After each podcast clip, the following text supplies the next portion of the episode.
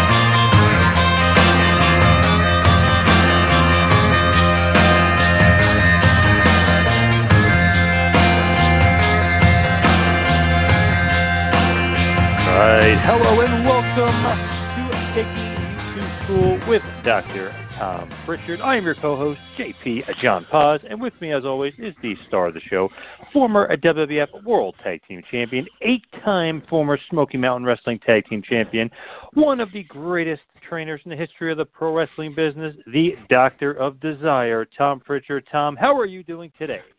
John, it is a wonderful day, and I'm doing great. Uh, beautiful day here in Knoxville, Tennessee. Yes, yeah, so how has it been going so far, J P W A, down there in Knoxville? Been here, you know, you hear so many things. We talk about it every week, whether it's Kofi or Sheamus or The Rock or Kane himself. I mean, there's so many people talking about J P W A. What's been going on in the world of J P W A? We've actually had some pretty good training going on. We did this repetition drill just uh, Tuesday night where uh, the guys do something ten times in a row. It's a spot, and it, it, it forces you to slow down, forces you to get comfortable, and if you're not, uh, you're going to blow up.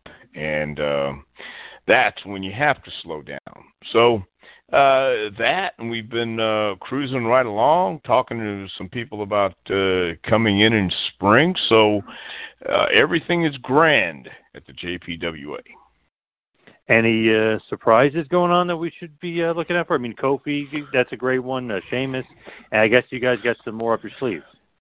Well, we do. We do. There's uh, so far we're, we're at the beginning of February, and January was a was a jam-packed month for uh, a couple outside interest we have going on right now, and hope to uh, instill as the year goes on. So uh, you never know who's going to stop by. WrestleMania last year, it was Beth Phoenix and Natalya, along with Edge, and The Revival showed up and were so great. Uh, Haley and or Haley, um, uh, Sasha. Thank you, thank you. Um, Bayley and Sasha stopped by along with Natalya last year too. So uh, there have been a few people who, who've been talking, and uh, Sheamus just lives down the road these days. So uh, we've been in touch. Uh, we were actually talking last Saturday, and, and said if there's anything uh, he can, can can do to come to Knoxville and help us out, he'd be more than happy to. So I will, I will always keep that in mind, and you never know who's going to be in the neighborhood. Hey, you mentioned The Revival, and we don't really talk too much about current things, but I did want to ask you this question, because it seems like The Revival are on their way out. There's rumors that they, they've been offered more money to stay, but they keep writing on Twitter and different things that W W E has kind of told them that tag team wrestling doesn't draw and this and that, and Vince doesn't like tag wrestling and, and things like that. You obviously, being a, a great tag team wrestler, do you think tag team wrestling draws, or you think Vince is crazy and saying it doesn't, or you know, what are your what are your thoughts? Are you are you on the side I, of the Revival, or, or I, I, I think I think great tag team wrestling would draw, and I think The Revival is a great team, and you let these guys go out and uh, work with another great team, whether it's New Day or whoever. I the problem I think is finding guys to team and, and, and can uh, work as well as a Revival in tandem, kind of like the Rock and Roll Express and Midnight Express.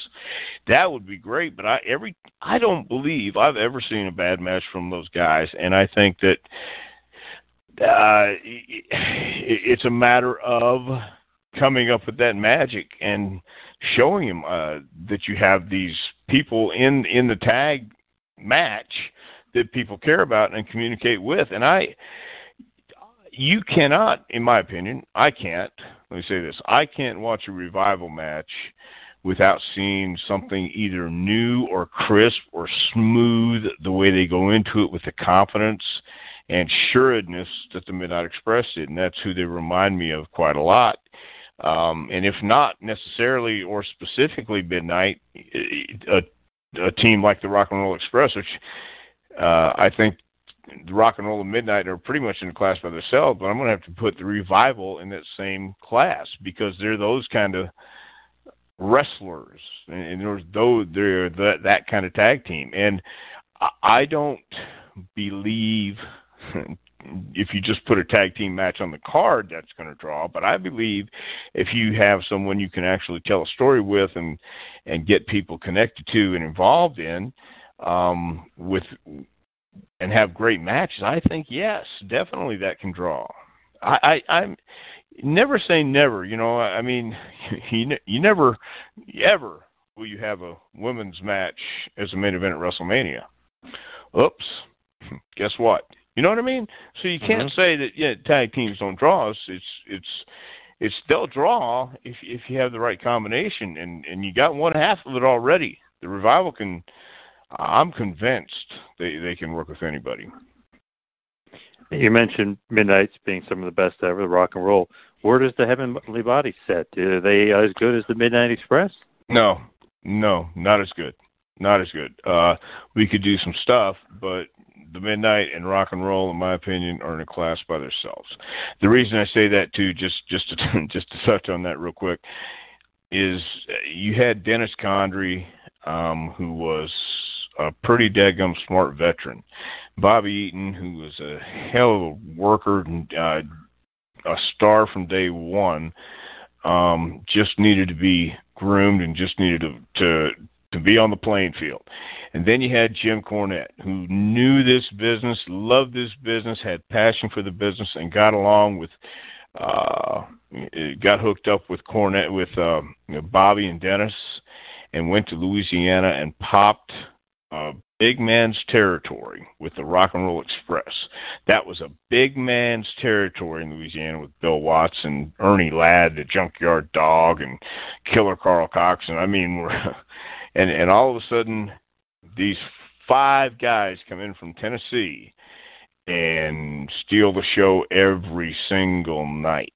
And they didn't just do it in Mid-South. They did it in uh, Charlotte, too. So uh, if the Heavenly Bodies could could do even a fraction of that, I would be uh, satisfied. But we didn't even touch it. We did West Virginia and, the, and a few places in Kentucky and Tennessee, and I'm proud of all that. But, my gosh, when you're talking about the Midnights and Rock and Roll, you're talking about something completely um, separate. More to come from Jim Cornette. I can guarantee that in the weeks to come. But moving along from that, last week we talked about the Heavenly Bodies in the W W F and how nineteen ninety-five was kind of the end of that, and we teased it a little bit. We talked about it a little bit, and you kind of said you didn't like it, but I'll say this. The Body Donnas and W W F, former tag team champions of Body Donnas, that was your next move as the Heavenly Bodies made their last appearance in basically June or so uh, of ninety-five, but you stay on, and you're still wrestling there. And obviously, you know, we, we said maybe the The Body Donnas, terrible idea, terrible gimmick. But let's talk again. How did that all happen? Gigolo Jimmy Del Rey is gone. You're still there. They offer you this. How does that happen? Uh, well, again, there were things happening um, with the Heavenly Bodies in Smoky Mountain, and all of a sudden Smoky Mountain was shutting down. So uh, it was Jimmy had... Uh, decided to do something else, and I was sitting at home, and uh, I, I got a call asking if I'd like to cut my hair and dye it blonde and be Chris's partner. And I said, absolutely not. And they hung up on me. So I called back and said, well, okay, uh, I guess I could do that. It's just hair.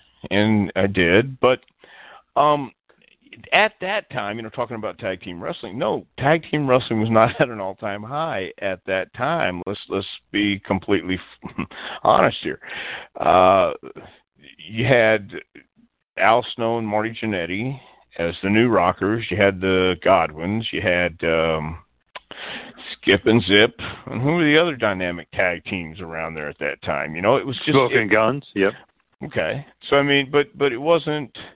That's it, it certainly, yeah, it certainly didn't have the the talent to be featured in, and we knew that. I mean, I look, I was when I got to W W E, I was thirty-three, and I, I had some injuries too. And I'm looking at this field, and I'm I'm catching the vibe of what's what's happening at this time, and it's like, um, man, uh, you know, for for everybody else, and you'll say, boy, you guys were a good team. Well, wait a minute.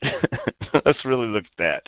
We, I don't know that, that that Chris's heart was in it completely either. I mean, he still had passion for the business when he would go out and work. But, you know, what I'm talking about is necessarily just the traveling and day-to-day. At at the arena, that's when you go in the ring, uh, I think that was where we all went to forget everything else and, and kind of live for those twelve or fifteen minutes that we got uh, in the ring.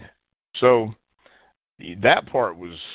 was okay. I was still working with uh, like like uh, Henry Godwin, Phineas Godwin were good friends of mine. I enjoyed working with them, and um, I liked Al and I liked Marty, and I liked everybody we worked with. But then you had to go back and you know get dressed and go to the next town and have to deal with whoever you had to deal with. I drove by myself a lot of times because I I just uh, didn't want to be around.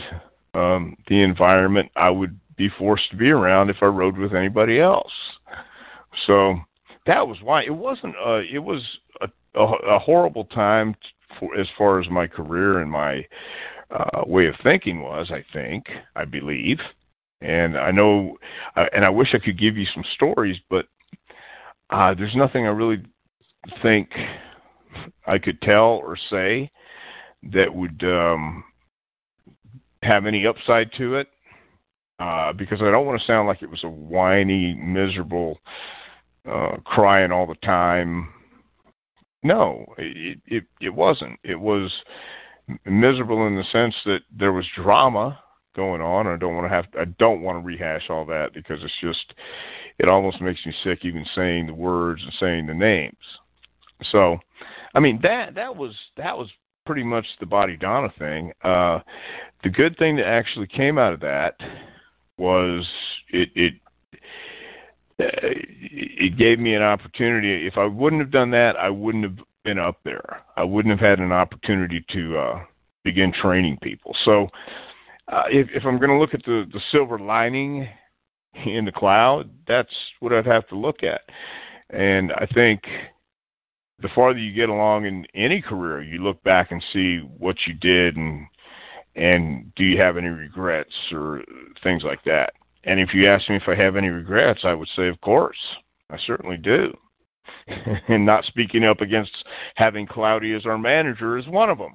Hmm. So, yeah. Definitely, so, definitely want to mention him, but I'll, I'll bring that back up later. I was going to say, really, though, what about Skip, Chris Candido as a wrestler, as a performer, him in that era?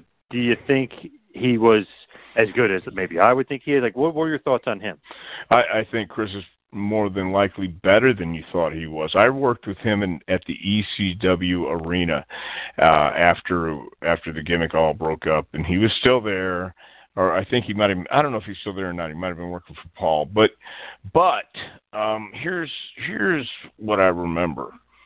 Uh, about Chris, and I knew him since he was a kid in Smoky Mountain, and he had passion. He loved this business. He lived for this business, and I, I really respected and appreciated that from him.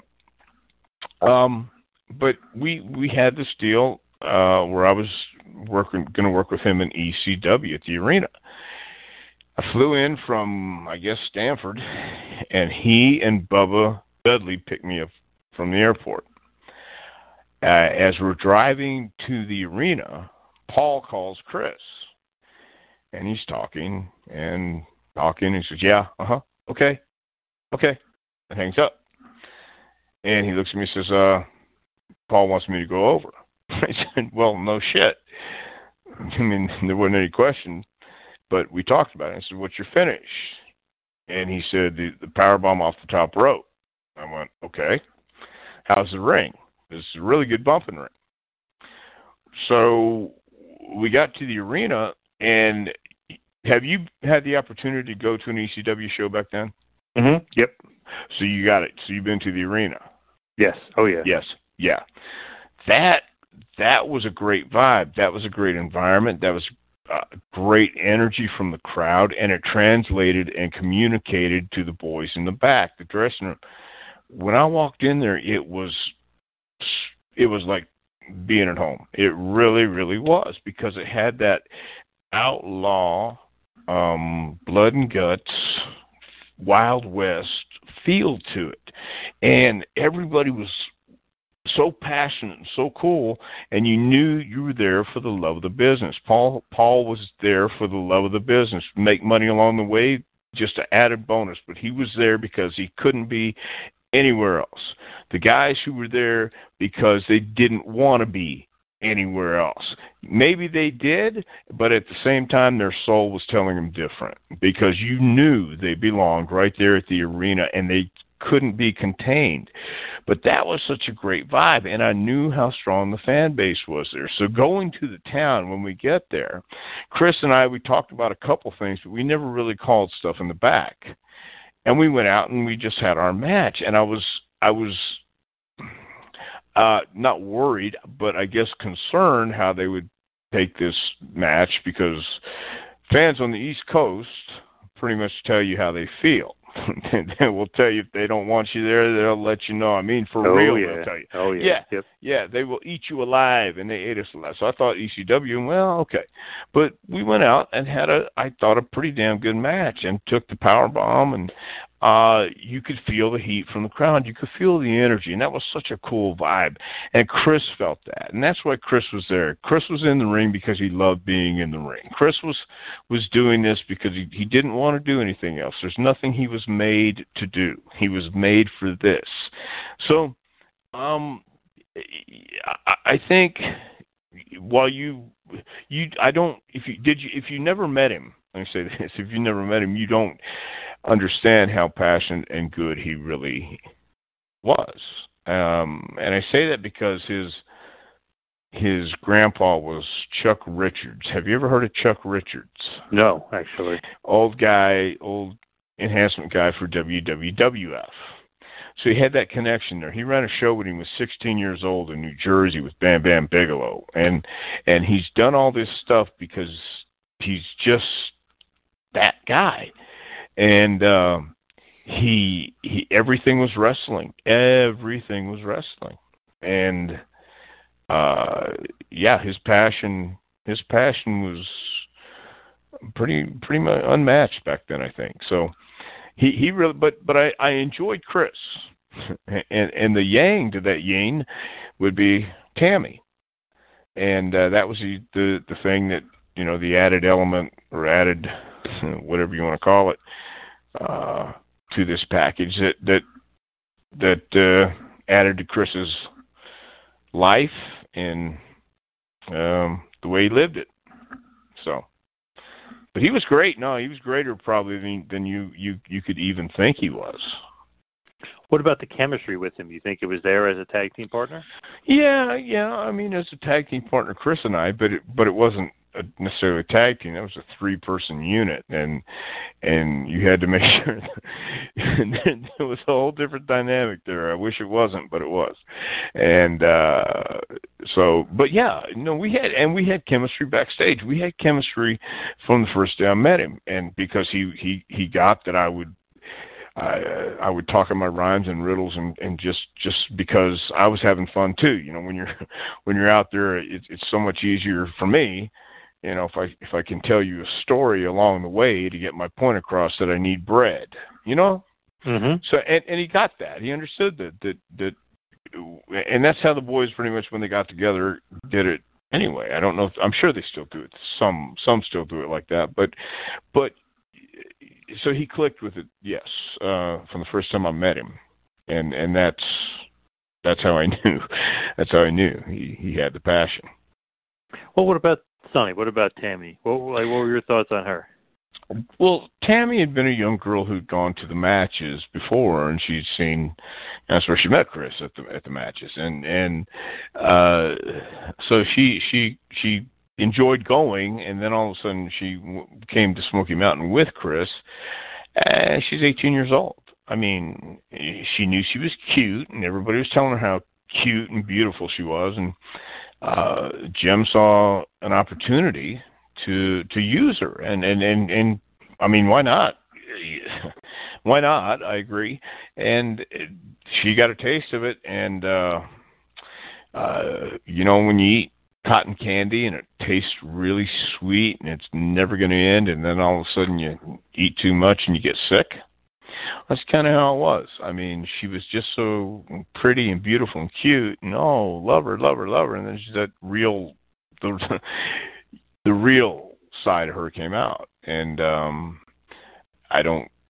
Uh, I, I think that I think it just was uh, a young girl who who uh, got a taste of being put on T V and told your. The number one downloaded celebrity in A O L history, and they've only been in business for, I don't know, two months. I mean, no longer than that. But, you know, I mean, I think it all kind of saturated her um, psyche, and she really believed that there was no one more beautiful, gorgeous, mirror, mirror on the wall, who's the most beautiful, prettiest, gorgeous, cutest, bestest, ever bestest in the world. Well, you are. Of course you are. You know, so I think it was a case of that, of of believing that, um, uh, you know, youth will never fade and I'll always be beautiful and people will always love me until you realize that there's more to it than that. And maybe she, maybe she has, I don't know. But at that time, she was living life the way she wanted to live it, and rightfully so.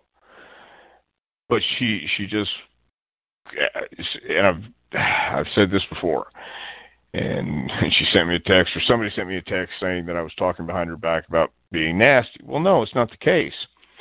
But I think if you really look inside, or you don't have to look too far inside, but to look at the situation, look what uh, took place, uh, there were less than honorable moments for for Tammy, to say the least. Yeah, you always hear that she wasn't really, not that I would know anything really, you know, inside information, but you always hear stories that she wasn't very good to him relationship-wise. You know what I mean? Like she uh, she wasn't she wasn't very good to him as a as a person-wise. No, she wasn't, and she wasn't very good to a lot of people person-wise. Um, again, it was pretty much she put that crown on and she never took it off, and that's that's that's okay. You have to have a performer's ego, and you have to to be sure yourself, and being filled with confidence is great, but she um um was allowed to take it as far as she could, and she did. And uh instead of instead of hitting the brakes or even making a U-turn, she went full bore right into the mountain, and my gosh, um I, I, that happens. It happened to her, I guess. So, not that people can't change, and not that I don't wish anything ill towards her, but I just know that there were times when she wasn't very nice to Chris, wasn't very nice to a lot of people, not only backstage, but at signings and things like that. So, um, but that was, again, that was a different culture. That was a different time. That was a different place, certainly, in W W E, uh, because she was kind of, it was Miss Elizabeth, and uh, then I think the next uh, Miss Elizabeth type, you know, you had Sherry, you had Medusa, but then I think Tammy came after that, right? Yes. Yeah, so, I mean, so she was the Miss Elizabeth uh, uh, vein or whatever, and... Uh, She she's now being treated like a star. I mean, she was she was being treated like a star. She liked it, no doubt. But then she started believing that, well, you, I'm a star. You're nothing. you know? Mm-hmm. So, yeah. And she let Chris know it. Do you think she got, quote-unquote, it as far as the wrestling business and the psychology and what to do and the spots and when to come in and when to not? Well, as far as the psychology of the wrestling business backstage, she definitely got it. But in the ring, um, she she knew enough to get by. I don't think she was going to be a general anytime soon. Maybe maybe later on she was. I didn't see her later on, but they, she didn't have to do a whole lot. They just re, uh, uh, remembered what they were going to do in the back, you know, memorized it. So uh, I don't know. I'm honest to goodness. She she she knew enough to get by, and but as I've said more on more than one occasion, what what happens in the ring is really um, a small part of what the business really is about. Yeah, definitely. Yeah. And obviously, I mean, there's so many stories. I don't want to get too much into it, but there's so many stories of her kind of, uh, let's see, being flirty, and you know, the Shawn Michaels stories and the Bret Hart stories and all that other stuff. So there is so much stuff out there where she's not really being that great to Chris, who is still there at the time that all this is going on. He, he's not that he kind of looks like an idiot, but he kind of looks like, you know, bad yeah. in, in certain situations. She made him look well. Bad. It it. It did. It wasn't. Again, he, he didn't. Chris didn't want to be blackballed. He didn't want to cause trouble. He didn't want to gossip. He didn't want to play games. He just wanted to wrestle. I mean, he he just wanted to get in the ring and, and wrestle. So if he only had himself to worry about, he, he would have gone. There, there would be no limits on what he could have done.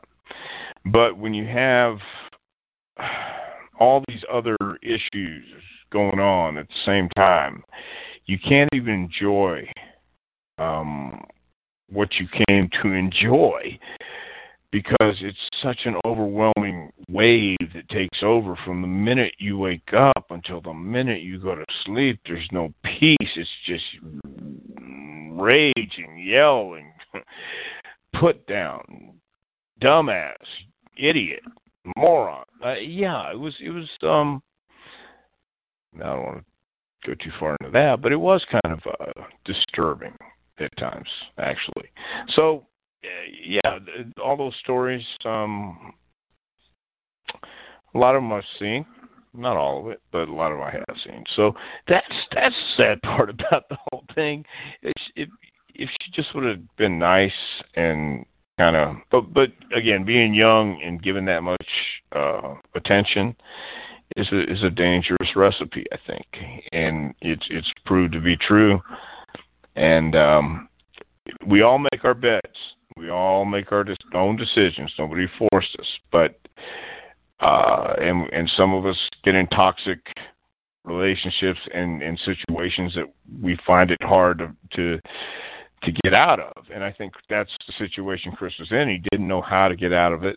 Didn't didn't know that he really wanted to get out of it. Sometimes just having somebody there is comforting to people. I don't know. But I don't want to. I don't want to make it sound like this horrible. Uh, you know. Haunted house, bad last house on bad street type thing, but it, but it was. There were times when it was kind of a, a, a uncomfortable thing to watch and listen to. That's how I'll say as, it. As far as Skip and Zip, when you and Chris get together, do you ever say to yourself, "Is this a rib? Are they, you know, are they messing with us?" Like, does that ever come up? Uh, yeah, but. And and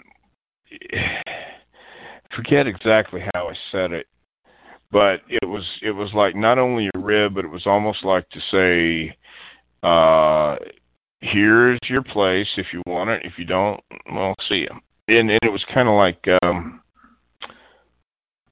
I, I should have spoke up. I should have said something, and I didn't. So.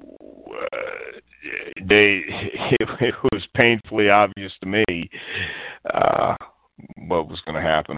So yeah, I, I, I'm, I'm, I don't remember the exact verbiage right now, but I do recall bringing that up. Like, and it, I don't know. So this has got to be a rib, or this is this is just showing me that if you, this is just showing me whatever it was supposed to show me. I know I was I was supposed to have seen something, and uh, I wasn't sure exactly what I was looking at uh, at the time. But taking a couple of years and steps back, yeah, it seems more and more not just like a rib, but a Uh, here, here's your place.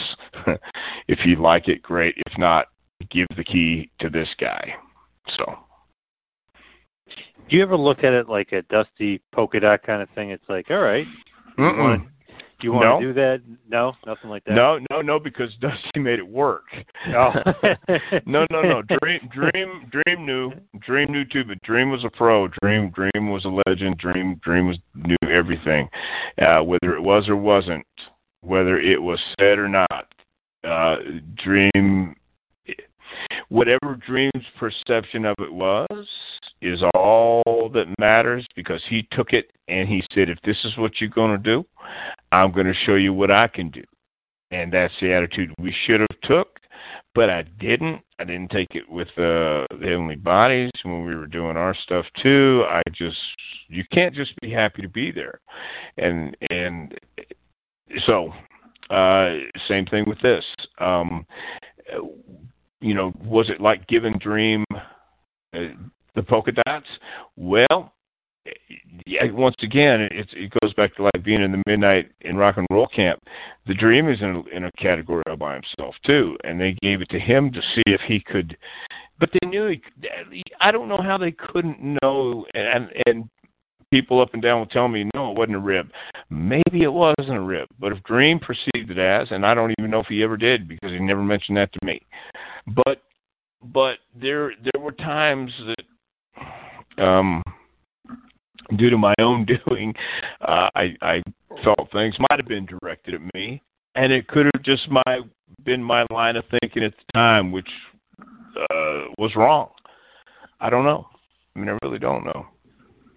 I can always suppose, and I can always uh, allege, but that doesn't get me anywhere either. So, so who was the booking committee, or who was in charge of the booking? Was it Bruce at this point? Was he the head writer? Well, I don't know if they had head writers, but it was Vince, Pat, and Bruce. I know that, and um, I never discussed it with Bruce. I never. Once again, having someone, especially a family brother, family brother, family member. Uh, in a spot like that is pretty touchy anyway, and, and it's one of those things that um, damned if you do, damned if you don't. And if if if I would have had more drive, then maybe things would have changed. But at the same time, you don't. We don't know. We we can't look at it like that. But but it was Bruce, Pat, and Vince, and obviously. Uh, they saw what they saw, and we didn't do anything to change their minds, or didn't try to change their minds or sway anybody's uh, opinion. And figured well, we'll just work in the ring; they'll see it, and that's it. And I don't know if you've heard this or not, but what we do in the ring is just a minuscule part of what this business is about. Uh, so, you know, we, it, it, it was certainly up to us to be proactive if we felt to be proactive. But um, it was a different culture. It really was. It was a different environment. It was it was a different lay of the land. Uh, and, and it was a, uh, there was, it was, it was, you were walking through the jungle every day with a new disease or a new animal waiting to jump out from behind the, the trees or whatever. I mean, I don't know. It was, it was certainly different than it is today. And, and some could, good and some bad, by the way. Right. And you could say like, okay, you know, maybe that gimmick isn't a great gimmick, but it was kind of in line with the uh, new generation era at that point in W W F, like the smoking guns, the Godwins, the Body Donnas. It all fit that, you know, pre-attitude era W W F, right? Oh, you mean the era before before the attitude hit and drew all the money? Well, yes. yeah. Well, yeah, we set the table and draw the lowest houses, sure. No, I mean, it was terrible. I mean, it was, the houses were, weren't so good. They really were. And and it was a precursor to to the Attitude Era, right, where everybody hit big. Sure it was. So, yeah, and I understand that. So that's why I I look back on a lot of things, and I I do regret some things. I regret a lot of things, but um, I can't change it, and I have to just move forward, and I, I've got to look back on it with as much honesty and clarity as I can. Do I, I do I want to be completely honest and say, "Oh my God, did I really do that? Did I didn't? I don't didn't? Yeah, I didn't fulfill my part of the bargain." So uh, that's why re- trying to remember it and go back and think about it. Um, at the time, I knew it wasn't permanent, and I was trying to figure out how it was going to end, because this couldn't end good. And I'm speaking of Chris and myself, just because of all the stuff that was going on, and uh, trying trying to figure out where the pieces were going to fall after this after this blow up or. or just melt down, whatever it is, it's going to happen, because it's going to happen, and it did. Uh, it, that that's kind of where I went, hmm. and and looking back now, I just went, well, that's the way it was supposed to happen, because that was uh, part of the path that got me here. So, so the first big match Skip and Zip have, really, Royal Rumble ninety-six, losing to Billy and Bart Gunn for the tag titles, but pretty good match for the most part. You know, nothing really to say bad. I mean, I wouldn't say. It was well, yeah, match, for a couple of it, short guys against the two tall cowboys with the little girl inside her, outside everybody's looking at. Well, for the most part, I mean, yeah, I got you. Yeah. No, I, I like that match. It's actually pretty good, but I don't think people realize how big Billy and Bart are. I mean, they're huge. I mean. Billy yes. Gunn is, what, six five, six six, something like that? I mean, six, huge, six, man, yeah. yeah. He's a big guy. But uh, I once asked him, I said, you know, how come they never built up that you were, like, so big and so tall? He said, because he would bump, like, a smaller guy and stuff, and they, you know, they had the other land of the Giants there and other guys there, so they never really built him up as being big. But, I mean, he's a monstrous right. guy, and, and Bart Gunn is no small guy either. So I think nope. everyone would look small compared to them. Yeah, yeah, and we did. And, and, and we'd bump for him, too. Um, so... I, I I like working with the Guns. You know, we broke Billy's neck, right? Did you, you heard about yeah, that? Yeah, yeah. We broke. Yeah, I came down right on his neck. Didn't didn't think it was hard at all, and bothered him for a couple of days. I went and checked it out, and he had a broken neck. I thought, my God, man, I hope that wasn't good. So, but yeah, I mean, that was that was what was going on during that era with with um with that crew. So. uh But but I really I, I I tried to do my best to um I how about this I tried to do my best to do my best while I was there. Uh, I was I I wasn't always good at uh, ignoring things, but you know I tried. So, but but some of those guys, you're right, like Billy and, and Bart were were tall, young, ambitious, and and Billy was. Even back then, he, he was adamant about what he wanted to do, and and it was good to good to see that fire. He he's always had fire. So, any heat when you injured him and hurt his neck? Um, not that he not that he gave me, or not from anybody else. No, uh, I mean, I, obviously it wasn't on purpose. It was just one of those freak things. Because I, honest to God, I must have hit him just right, because I. I I don't think I, I will. Maybe I did hit him that hard, but I thought I hit him pretty light. But he, but he's a tough guy. He went a couple days with it, and I felt like shit afterwards, because you don't want to hurt anybody, but especially somebody you're working with and been working with a program. So, yeah, uh, absolutely. Yeah. So eventually they'll have a tag team tournament, because the, the injury. I mean, they were the champs. They have to kind of give up the title, so they have a, a tag team title tournament and WrestleMania twelve free-for-all match. So that's kind of like, all right, I guess the Iron Man match, Bret versus Shawn, is going to go an hour, so you can't have every match on the main card. You have to have a shorter main card, so they put an important tag team title match on the free-for-all in the pre-show, and you guys went, you beat the Godwins in the finals and win the tag titles. Is it the same that it's not on WrestleMania and it's on the pre-show? No, yeah, it's it's it, grateful to be there. Thank you very much. May I have another? But, you know, yeah, it's not WrestleMania. It was on the pre-show. We were on the WrestleMania. Uh, we were on the card of the WrestleMania card. If that makes any sense. But, yeah, I, um, again, that should have been us going and saying something to it if we felt that strongly about it. Uh, were there diversions and distractions? Certainly. And we we discussed some of them. Uh, and and there was a couple times when I felt like, well, what do I say and how, what is my argument? And I didn't want to... Uh, At that time, this is the way I felt then.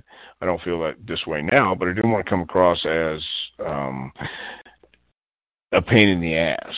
But I think if you don't become a pain in the ass, or at least speak up for yourself, then you're going to never get what you want, and you have to do that.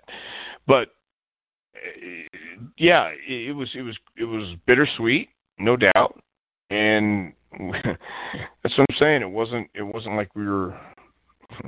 We we weren't the Revival. We weren't the guys who who can go out and tear the house down today. We can have good matches at that time. I'm going to say this, and I don't want to. I hate to keep beating a dead horse, but at the same time, uh, when you ask, is it the same as WrestleMania being on the pre-show? Anybody who's been there would say no. It's not. You want to be on WrestleMania. I mean, I did. So So you never said anything like, hey, you know, it's a tag team title match for a tag team tournament. The titles were vacant. This is the finals. You know, maybe this should be on the WrestleMania card. Maybe another either another match can be shortened or something could happen where we make it to the main card. Somebody else goes to free-for-all. Nothing was ever said? So let me get this straight. Uh, we have Sonny as our manager. Okay. Uh, what was that main event of WrestleMania twelve again? Let's see, the Iron Man match with Shawn yes. versus, oh, let's see. Bret Hart. Yeah. Mm. Well, I'm just saying, let's go down the card here, okay? If I have to explain or go any deeper, I can't right now, you know? But yes. but, but seriously, yes. it's it's to go and say anything um, at that time with the situation being what it is, not just with Chris and Tammy, but but um,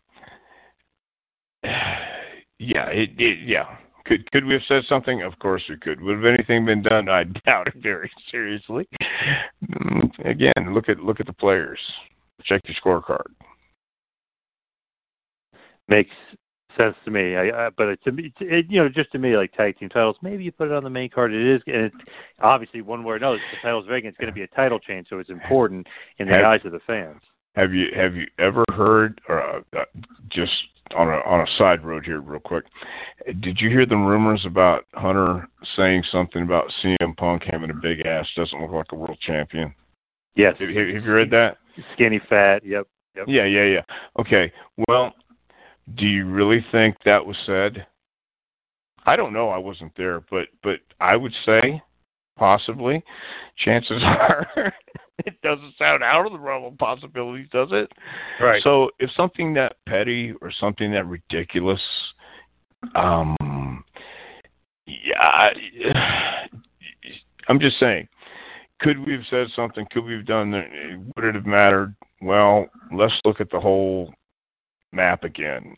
Your main event, ladies and gentlemen, the Iron Man match for Shawn Michaels, living the boyhood dream, realizing, capturing the boyhood dream. Uh, yeah. We'll put your match on pre-show. Mm. And, and kind of going on a different road, so I don't want to go on anything uh, crazy. Yeah, we don't. Please. Uh, are you more of a Shawn guy or more of a Bret guy, wrestling-wise? Both great performers. Both great performers. Both have different ways of looking at things. But let me say, you have your way, I have my way, but the right way and the only way does not exist. I see benefits to both personalities. I see benefits to both people. I do. Um, so, yeah. Uh, I, the bad part when you say, I'm this guy, I'm for this guy, I'm for that guy, again, it's it's like with this culture not just today, but the culture of any business um, changes. And just because you voted Democrat last year doesn't mean you're going to vote, or, or four years ago, doesn't mean you're going to vote Democrat this year. Uh, but so why would you, why would you say uh, one thing and then change your mind when they have you on, on tape? So I would just say I see both both as uh, tremendous performers, and because their their emotions and because of their attitude and their uh, personalities, it became more real, and it became tension-filled, and it became undeniably um, uh, something intangible, but at the same time, you couldn't wait for that unpredictability, whether it was a promo or in the match, to happen. Uh, so, I mean, I, yeah, I was I was pretty much a loner, uh, but at the same time, I I know who I would probably rather have a drink with and sit and talk to, but I won't say.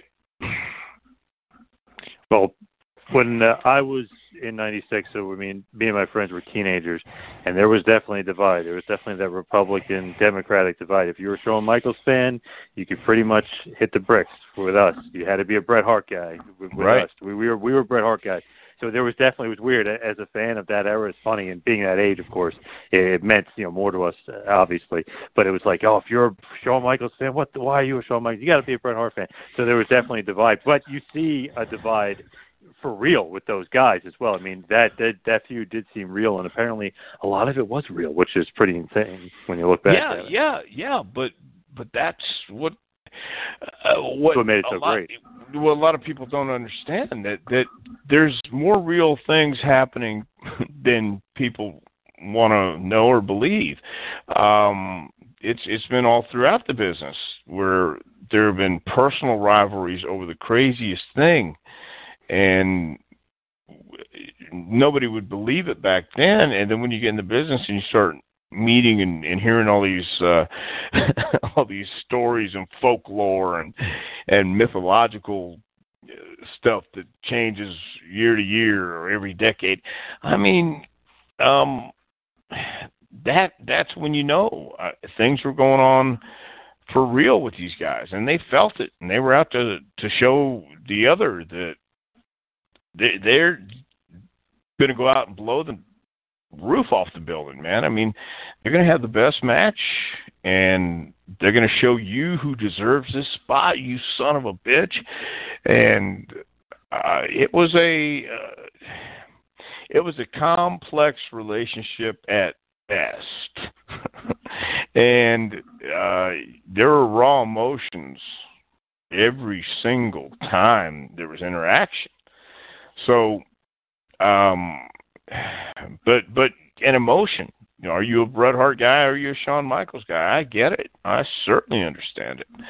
Uh, but who who do you think would be the guy to say, sure, sit down, let's talk?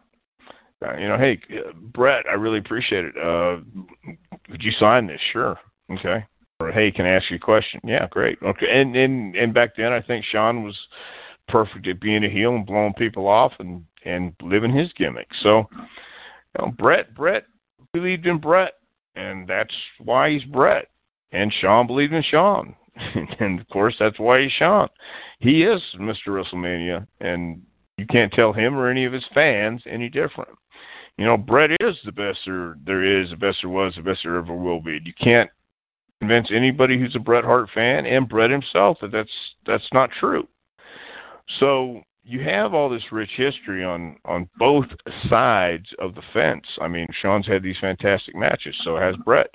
Bret mm-hmm. comes from this fantastic wrestling family. Well, Shawn comes from Texas, and, and he's wrestled around, too, and he's made his name the way he's made his name, and he's not backing down from anybody. So it was um, it was known, I guess, Uh, that they didn't like each other. No For secrets. Sure. Yeah. Great. I mean, now looking back, obviously both just great, uh, tremendous wrestlers. But getting on, back on track to the Body Donnas. So you tag champs for a few months, end up losing the titles back to the Godwins. Well, not back to, but to the Godwins at a house show in May at M S G. It seemed like M S G, and even still today, because uh, they'll change the U S title at M S G a few times. It just seems like M S G house show, they always try to do something special.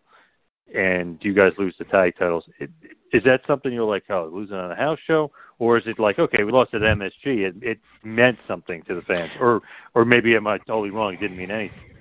Well, wait a minute. I, I think any time you, you had a match at, at the Garden, um, it was the Garden. You, you you can't change the fact that it was the Garden. So, yeah, I, I, I kind of thought that was cool, losing the titles at the Garden. That night, Chris broke his neck, actually. Mm. Yeah. And he was, I, I remember uh, going back and he's sitting in the hallway of the dressing rooms up against the wall. And, uh,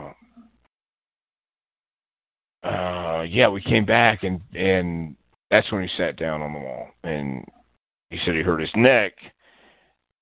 I asked him if he's okay. Tammy was going to take him to the hospital. I was riding with uh, Bradshaw and Dutch that night. So Tammy took him to the hospital. Next day I saw him, and he told me he broke his neck.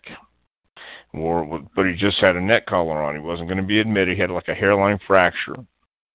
And uh, then I, he stood on the apron with the neck brace on for a couple matches, and then they took him off.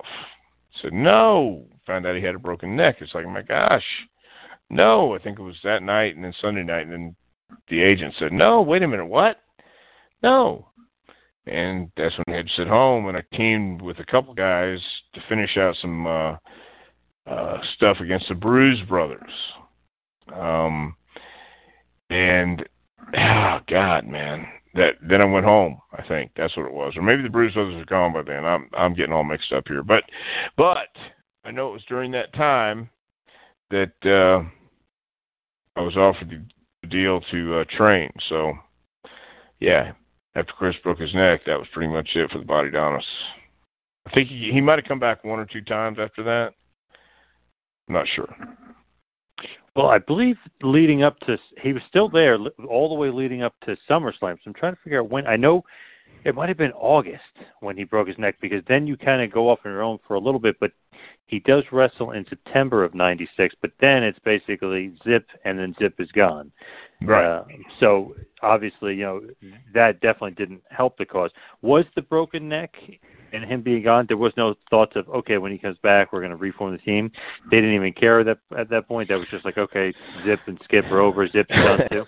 Yeah, I, I think that was pretty much it. There there were no long-range plans, and uh, it, it, yeah, it, it never was discussed, presented to me in any way, and I was kind of happy about that too. I, I wasn't, again, I, I don't know if you heard it or not, but I wasn't real thrilled with being in the team. But, yeah, yeah. but uh, you know, so no, and I understood that. Uh, I was trying to figure out the next uh, next move anyway. So, um, yeah, it, they the chips fell where they did, and uh, when it came came time to pick them up, you know, Chris had figured out. Uh, I think his contract was up, but I think he'd figured out too that his best bet was, you know, going back to E C W or doing some independence. Obviously, the the team, let's say the last big match was at SummerSlam ninety-six. Smoking Guns beat the Body Donnas, the Godwins, and the New Rockers. It was a tag team title match. It seemed like those four teams were like the the go-to. At, at they were the only. They, they they were the only two. I think that was it. I really do. Uh, it, it could have been. You talking about the Godwins and the Smoking Guns, or or, or all of them. I mean, and and the, and the Rockers too, and you guys. So it's like yes, that that seemed like the, the four teams that kind of went round and round and round.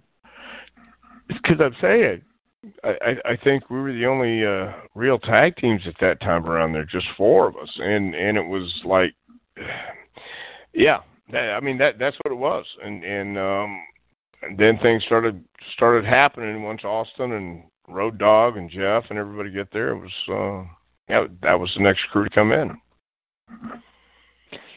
Well, technically, I guess the last tag match you guys had, I might be wrong on this, but it looked like September of ninety-six against Owen and the Bulldog, which is a great, great team.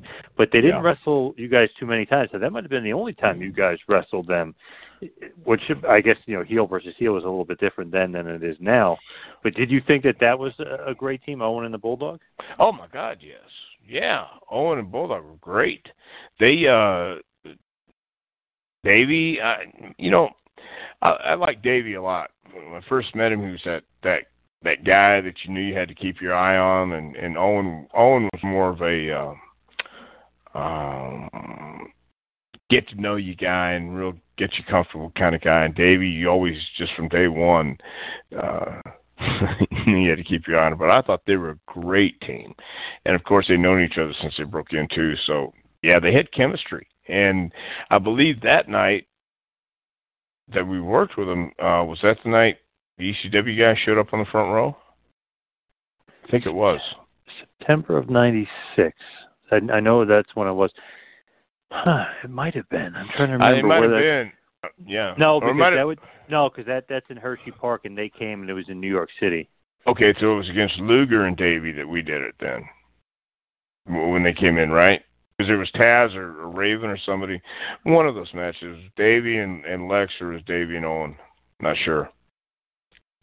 Yeah, I'll try to oh. figure that out. But I know that well, was in uh, that was in Hershey, and I, I'm not sure if they if they came in Hershey or not. That's okay. I'll let I'll let you do the research from now on. Yes, before yes. I say, before I say anything, my bad. Okay. No problem. But they do uh, do end up invading Raw, which uh, which was quite interesting, to teaming up with uh, E C W at that point, just because obviously W C W was kind of taking over. So it seemed like um, E C W invading uh, was shocking, I guess, at, at that point. Right, right. Well, it was shocking for the people who didn't know they'd been working together for a while, and, and right. that's yes. a good thing yeah, well, too. You know, yeah, that that was a good thing too, and I think that really freshened up uh, uh, a lot of things around there. And and and uh, as I said before, the E C W arena was a rocking place, and they had that uh, incredible energy and fan base, and it was uh, uh, some kind of buzz or electricity in the, in the air, and uh, Uh, I think it was J R who watched it, and Bruce watched it, and uh, Bruce had known Paul E for a while anyway, and my gosh, that was, I think that's where everybody kind of caught Austin the first time, and Pillman uh, doing all that stuff. So, um, yeah, man, it just, uh, w- when they invaded, it was, it was kind of new and different and edgy, and pretty soon, lo and behold, it worked. I actually believe they came in closer to Barely Legal, which is ninety-seven. So it's probably a little bit after September of ninety-six. I believe they came in more towards ninety-seven. Could be wrong on that. I don't have to. I'll do some research. I'll figure out exactly when. I'm trying to remember, but I believe it's more towards ninety-seven. Yeah, it could be. To could promote be. their uh, Barely Legal pay-per-view. And I think that'll be a, a good topic for uh, for uh, another episode as far as Bruce and Heyman, and Heyman apparently working for Vince for a little bit longer than people realized he was kind of working for Vince, because that, that's some interesting behind-the-scenes stuff for sure. Yeah, yeah. And your last your last match as Zip, apparently, is against Stone Cold Steve Austin, really before he becomes the the huge megastar. I mean, it's it's in the midst of, I mean, he wins the King of the Ring, and it's kind of being built up. Do you remember working with Steve Austin in ninety-six as Zip? Yeah. Sure do. Uh, but I'd known Steve from working in Tennessee and Texas with him. And uh, so we had the opportunity to work together. And you're right, this was right before he hit big. And I knew I was on my way out, so that was fine. That was great. But uh, Steve, any I, I worked with Steve And that might have actually been the only time I worked with him, come to think of it, because we, we had teamed together a couple of times in Texas, but I don't believe I ever worked with him uh, besides maybe that one time on T V. And uh, he was he was always great. He always had the, the look. He always had the attitude, and he always had the drive. So, uh, yeah, I, again, just like The Rock, you, you couldn't, I don't think anybody could s- sit there and predict the future and say he was going to be uh, one of the biggest stars ever in the business, but he did, and he knew it, which which is the only one that really matters, because uh, you got to believe that you belong there, and you got to prove that you belong there, and Steve did on both accounts. He, he believed it, and he proved it. So, um, and he's still the same guy that he was back then. Same thing like uh, The Rock. Uh, they understood and loved the business, still have a passion for the business, and, and understand where they came from and that their foundation and their love for the business, because it was the generation of the Rocky Johnsons and guys like that that Steve Austin watched and made him want to be a wrestler. That generation from the seventies, uh, from the guys who would go ahead and give each other hard ways, or, or lay it in and make you believe it. And, and you know, in Texas especially, uh, you got real cowboys and real ranch hands and real hard-working people. And they they come in, they know when they're seeing a, a real fight or not.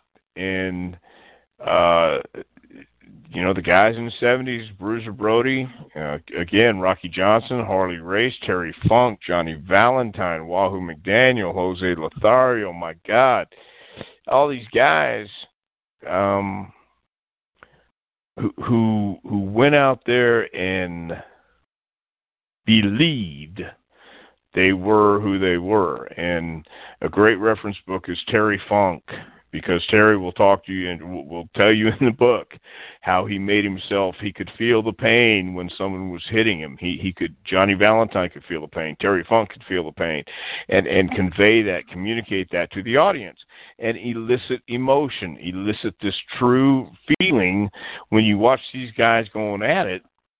Um, it, it's it's magic, actually, it is, and that's why one of the matches that we. We've watched uh, is Harley Race versus Terry Funk for the N W A Championship, nineteen seventy-seven, Houston, Texas. It tells a story of body language, facials, and emotion. So, uh, getting getting around to the original question was, I, I forgot the question. Stevie Austin, the last match that, versus that, Zip. That that guy, sorry. Uh, th- those are the kind of matches that Austin watched, and that's why what made him want to get in this business.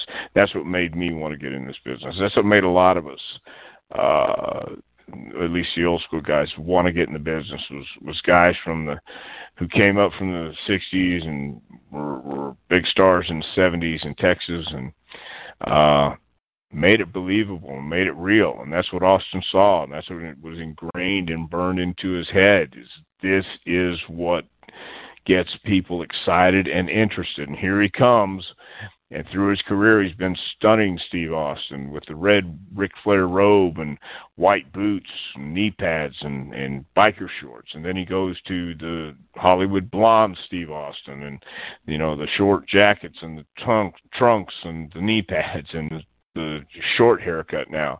Then he goes to uh, W W E as the ringmaster, and Ted DiBiase is now his mouthpiece after I've seen this guy and heard this guy cut promos in Texas and Tennessee, and uh, they've heard him on E C W, but but it takes a while, I guess, to convince somebody to let him talk. So so then the biggest star at that time, certainly if not one of the the biggest star at that time, Stone Cold Steve Austin, is a bald-headed, goatee-wearing, black trunks, black vest, black boots, black knee brace with two uh, or two knee braces on his knees, coming to the ring uh, and getting over not by doing a moonsault, not by doing a have a Corona or a toupee, but by actually going in the ring with body language and telling people, I'm going to kick his ass, putting his head side to side, and, and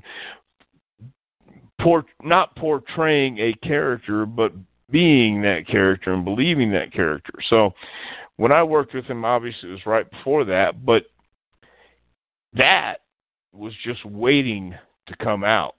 Stone Cold Steve Austin had been there the whole time. And um, there was a story where I was riding with Steve and Brian Lee.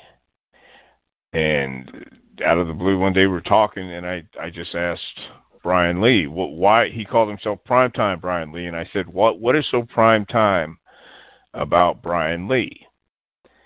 And Brian looked at me and said, well, it's like Primetime Deion Sanders. I said, okay, but what do you mean, Primetime Brian Lee? What, what is Primetime Brian Lee?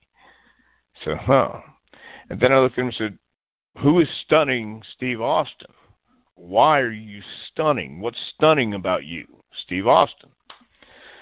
So, and it was years later when he reminded me of that. And I remember the conversation. I remember the car ride.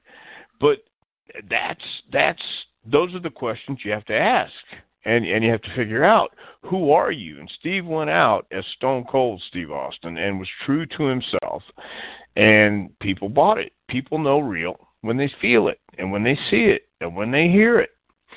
So everything about Stone Cold, he's an ass-kicking redneck from Texas.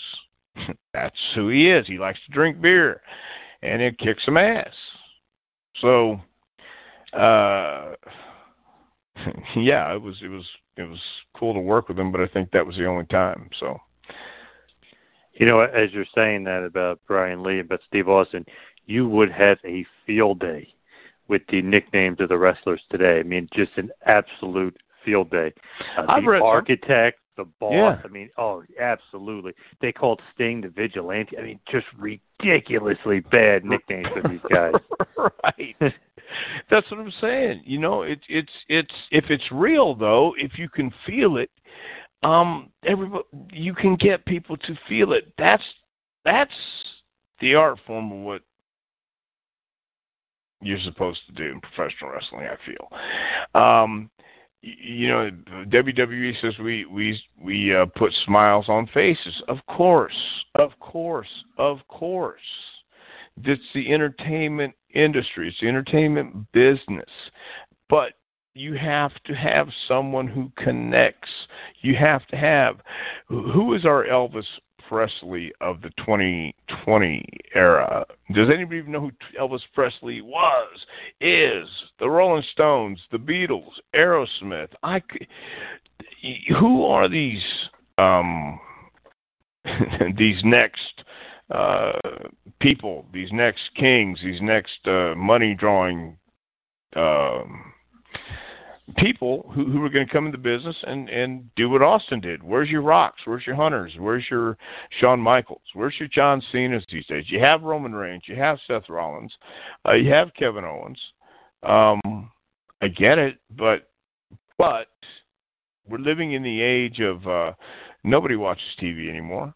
Uh, everybody watches their phones, their devices, and and have to figure out who you are. So you have all these platforms, social plat- social media platforms, and and uh, places to get over. But my question would be: is that oversaturation? Once they've seen so much of this, they want something new of that.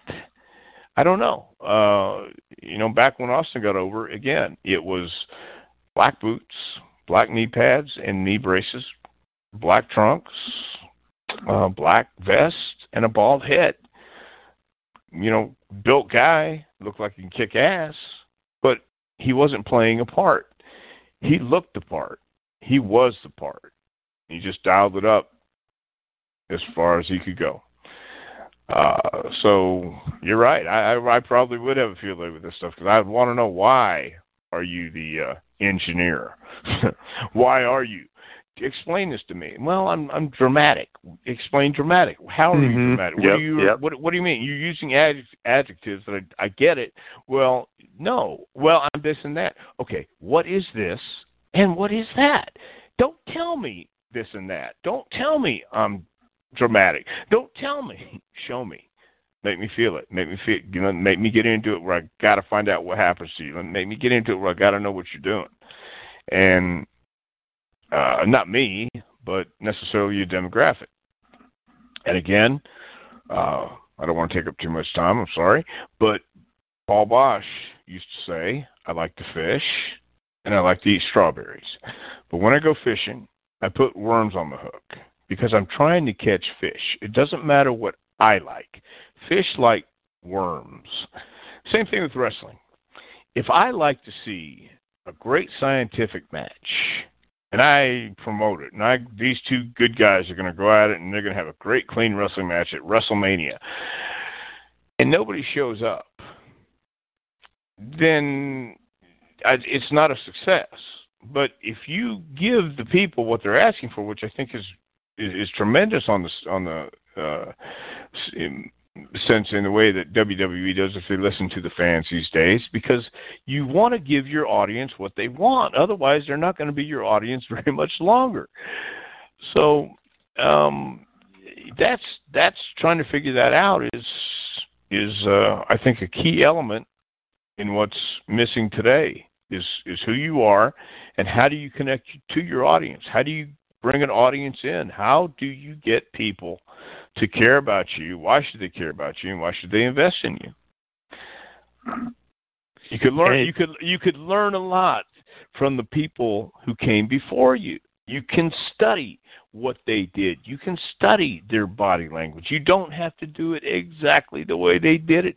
You don't have to do anything but maybe one move, one mannerism, one thing. Take one element from this guy, take something from that guy, take two from this guy because he's really got your number, you know. But but what is it? Um, you have to study. You have to see who came before you. See what worked. See what didn't work. Know who you're following. Figure out if somebody kind of reminds you of you. I mean, Vince has never seen uh, Scarface. Vince isn't, he doesn't watch movies. But Scott Hall went in and, and became Tony Montana, and Vince thought it was the greatest thing on earth. Scott's such an inventive guy. He's creative as hell. You know, he came up with this character all his own. Oh, sure I did, Vince. Yeah. So it, it's it's all in how you sell it. It's all in how you say it. It's all in how you do it. And it's all in how you believe it. So anyway. Well, what do you think about that supposedly new edict that Triple H said in an interview that, oh, we believe that the W W E is the star and that you won't see another Hogan or Rock or Austin? Do you think that's a huge mistake because the stock is down and the viewership is down? I think you may need to start creating that huge star again. Well, I, I think this. If that huge star is out there and huge and that huge star lands on W W E, you cannot extinguish it. You can't extinguish mm. it. You you can't. I think that it will shine regardless. And if you try to put a wet towel or a wet blanket on it, it's it's going to throw it off and shine somewhere else. I mean, I, I don't. I, and then is is where I think they'll realize, if indeed, if not, and they they look. It, it's a they are a smart company, and, and I think I do believe this. If they see something is failing, or at least, well, if it's not working, it's failing. Yes. So if something's failing, I don't think they're the kind of people who who will continue to to hit the gas. I, I believe they'll take their foot off and and slow down and realize and re-strategize. And nothing's etched in stone. There's nothing that says we have to do it this way because we, we have a plan. They could have a plan tonight and change it later tonight and change it again by the morning, and and at noon it'll be just like you started out with, and by tomorrow afternoon it'll all be changed again. So I, I, I, I at this time, yes, they might be down. And they might think, hmm, All right, let's catch our breath. All hands on deck. Give me a strategy. Tell me what we can do. What what do we have to do? So, uh, will they make a mistake that carries them over to uh, bankruptcy? Oh, hell no. But will they make calcul- take calculated risk and try it their way, and, and when it doesn't turn out the way they hoped or thought or felt it should, then I believe they're going to try something else that they hope and feel and think will work. So I, I've heard that before, that nobody's ever going to get bigger than W W E and we're the brand. And yes, and they have a, have a great point. Um, that's why the belts are, are in the shape of a W, because that is the star. But you need, you have the vehicle, but you need somebody to drive. And, and you can put somebody in the driver's seat. You can put a driver in the driver's seat. But you need to put a star in the driver's seat, or stars. No, you ain't just one. You you you've got to have you've got to have stars and, and matches and uh, uh, experiences for everyone, not just a certain group. You you want to try and appeal to as many people as you can appeal to. Not only is it good for business, but it's great for the guys going out there wrestling in front of a uh, full house. I mean, my God, and, and great, and people watching on T V. But once again, they're not watching on T V. They're watching on their phones and devices. So now, you know, you think about Hogan and Austin, the two biggest boom periods, they had those huge stars. So it's one of those things that's like, ooh, if that guy is out there, ooh, they could use him right about now. Well, yeah, but but here's my, my answer to that. What what guy is out there that they can they can snatch and just put in that that spot? There, what guy is out there that they can groom and put in that spot? Because it has to be someone who understands what that spot entails and what it entails to get to that spot. So, um, I, I, once again, I think it's a complicated Uh, scenario to find someone who is going to bring W W E back to where they uh, no, I don't know about that either. I was going to say back to to where they were, but I think they want to be farther along than, than where they were.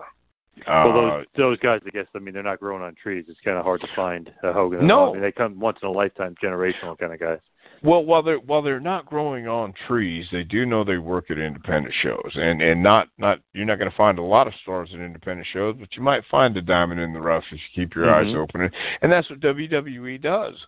So the problem, my my take on it is this: the problem is no one. Ah, but I, I don't know this for a fact either, so I'm going to Re, restate this. They got a lot of great coaches at the Performance Center, and I know they, they emphasize selling. I know they emphasize body language. I know they emphasize these things. I know they do. But I don't, and they have every match under the, on the face of the earth they can reference and look at and, and talk about and say, this is what I mean when I say sell a punch. This is what I mean when I say sell a forearm. This is what I mean when the guy takes you down. Watch how this guy sells it. Now, watch how this guy does and sells this. So, um, you you have to have someone who appreciates the old school basics and fundamentals and who gets it. I had a kid tell me just the other day, I don't watch old stuff on T V. And I said, I get that. I understand that. I don't want to watch old matches just to watch old matches. I want you to watch the mannerisms. I want you to watch the facials. I'm not saying do everything like this guy. I'm saying watch what he does when he gets punched. He doesn't just take a flat back bump. He crumbles like he got punched in the face, or he staggers back like he really got punched, and he grabs his mouth in this manner. I can't show you with anyone else because no one else does this, and that's what's wrong today. No one really understands how to sell believably. Well, I can't say no one, but a lot of people don't know how to sell believably and convincingly to where people care to watch a match that may or may not be choreographed, but it doesn't look choreographed and it's spontaneous and unpredictable. I totally, totally agree. Now, before we, uh, I mean, kind of got off on a great tangent there, but I just want to wrap up Zip just to kind of get to the doctor grade on it. What is, you know, thoughts on Zip and the Body Donnas as wrestlers and workers, and then the intangibles, and then give us overall. So three scores on the Body Donnas. So what do we got first? Work rate. Oh, man. Um, I, I'm going to give us a, a, I'll give us a six work rate. Now intangibles. Man, for intangibles, uh, well, there were a lot of negative intangibles. There were, there was, I, I have to say that, uh, because when we got in the ring, we knew what we were gonna, we knew what we were going to do. We didn't talk about it, but we knew what we were going to do.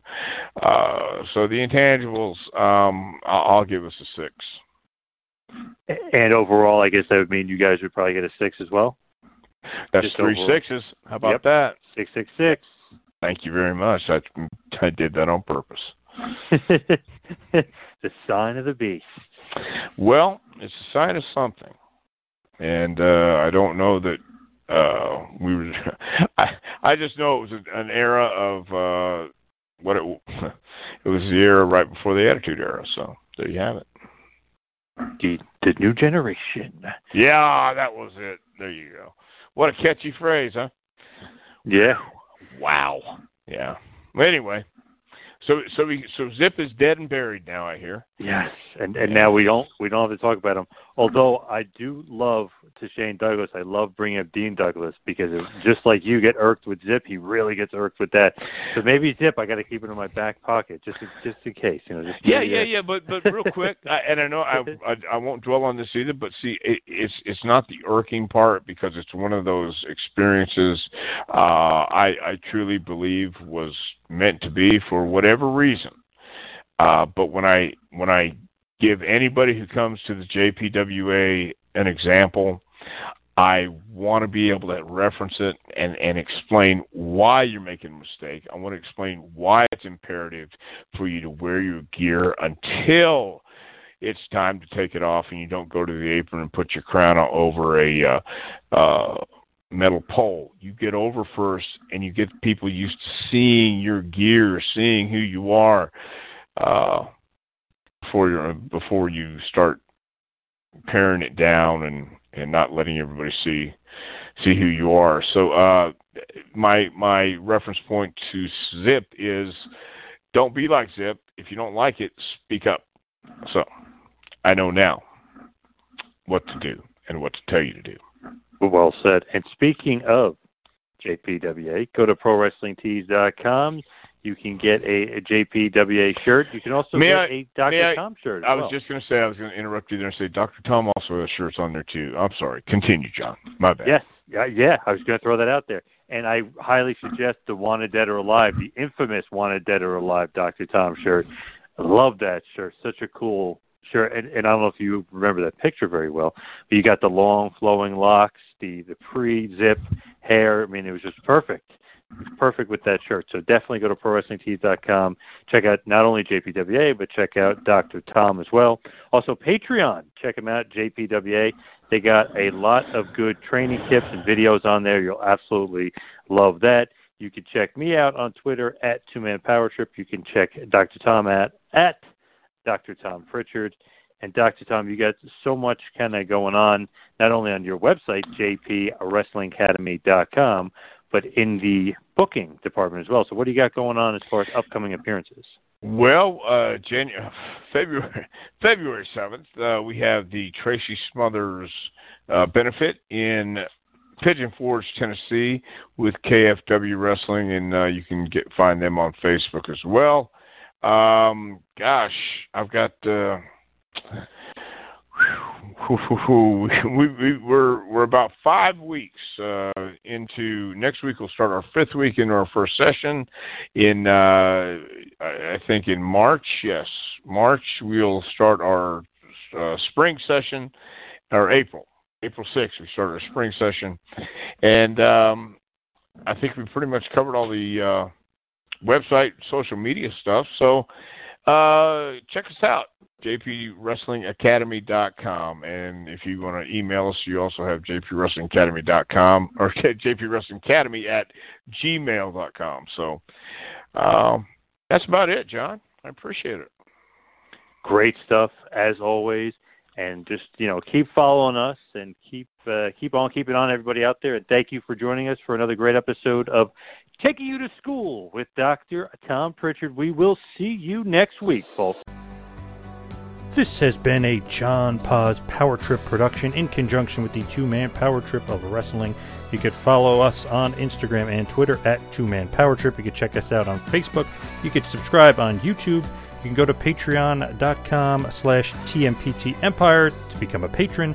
And also check out the website, T M P T empire dot com. And buy a shirt at pro wrestling tees dot com. Two-Man Power Trip, where the power lies. Brother.